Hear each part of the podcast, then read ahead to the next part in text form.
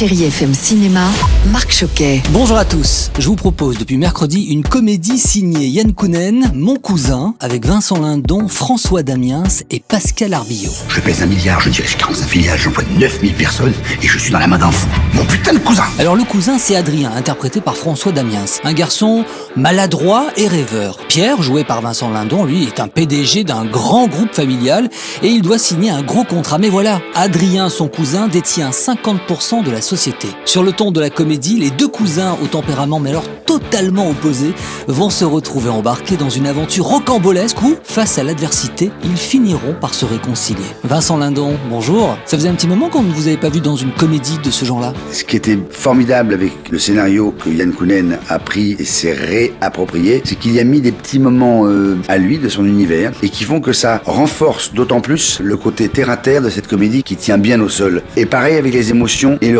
C'est-à-dire qu'une émotion est un tremplin pour faire venir un rire, et un rire est un tremplin pour y accepter une émotion derrière. Et puis je poursuis avec euh, l'ordre moral de Mario Barroso avec Maria de Medeiros. Alors si je vous parle de ce film, c'est parce que j'ai aimé le portrait de cette femme. On est en 1918, Maria Adélaïde, héritière et propriétaire d'un journal, elle abandonne le luxe social et culturel familial dans lequel elle vit pour s'enfuir avec un insignifiant chauffeur de 22 ans, plus jeune qu'elle. Les conséquences de cette décision vont être douloureuses et moralement dévastatrices. Et pour terminer, parce que je sais que vous aimez aussi les belles histoires au cinéma, je vous invite à voir À cœur battant de Keren Ben Raphaël. C'est une réalisatrice à suivre d'ailleurs, hein, avec Judith Chelma, Arié Vortalter et Noémie Lovski. La plage. C'est là où tu m'as sauté dessus.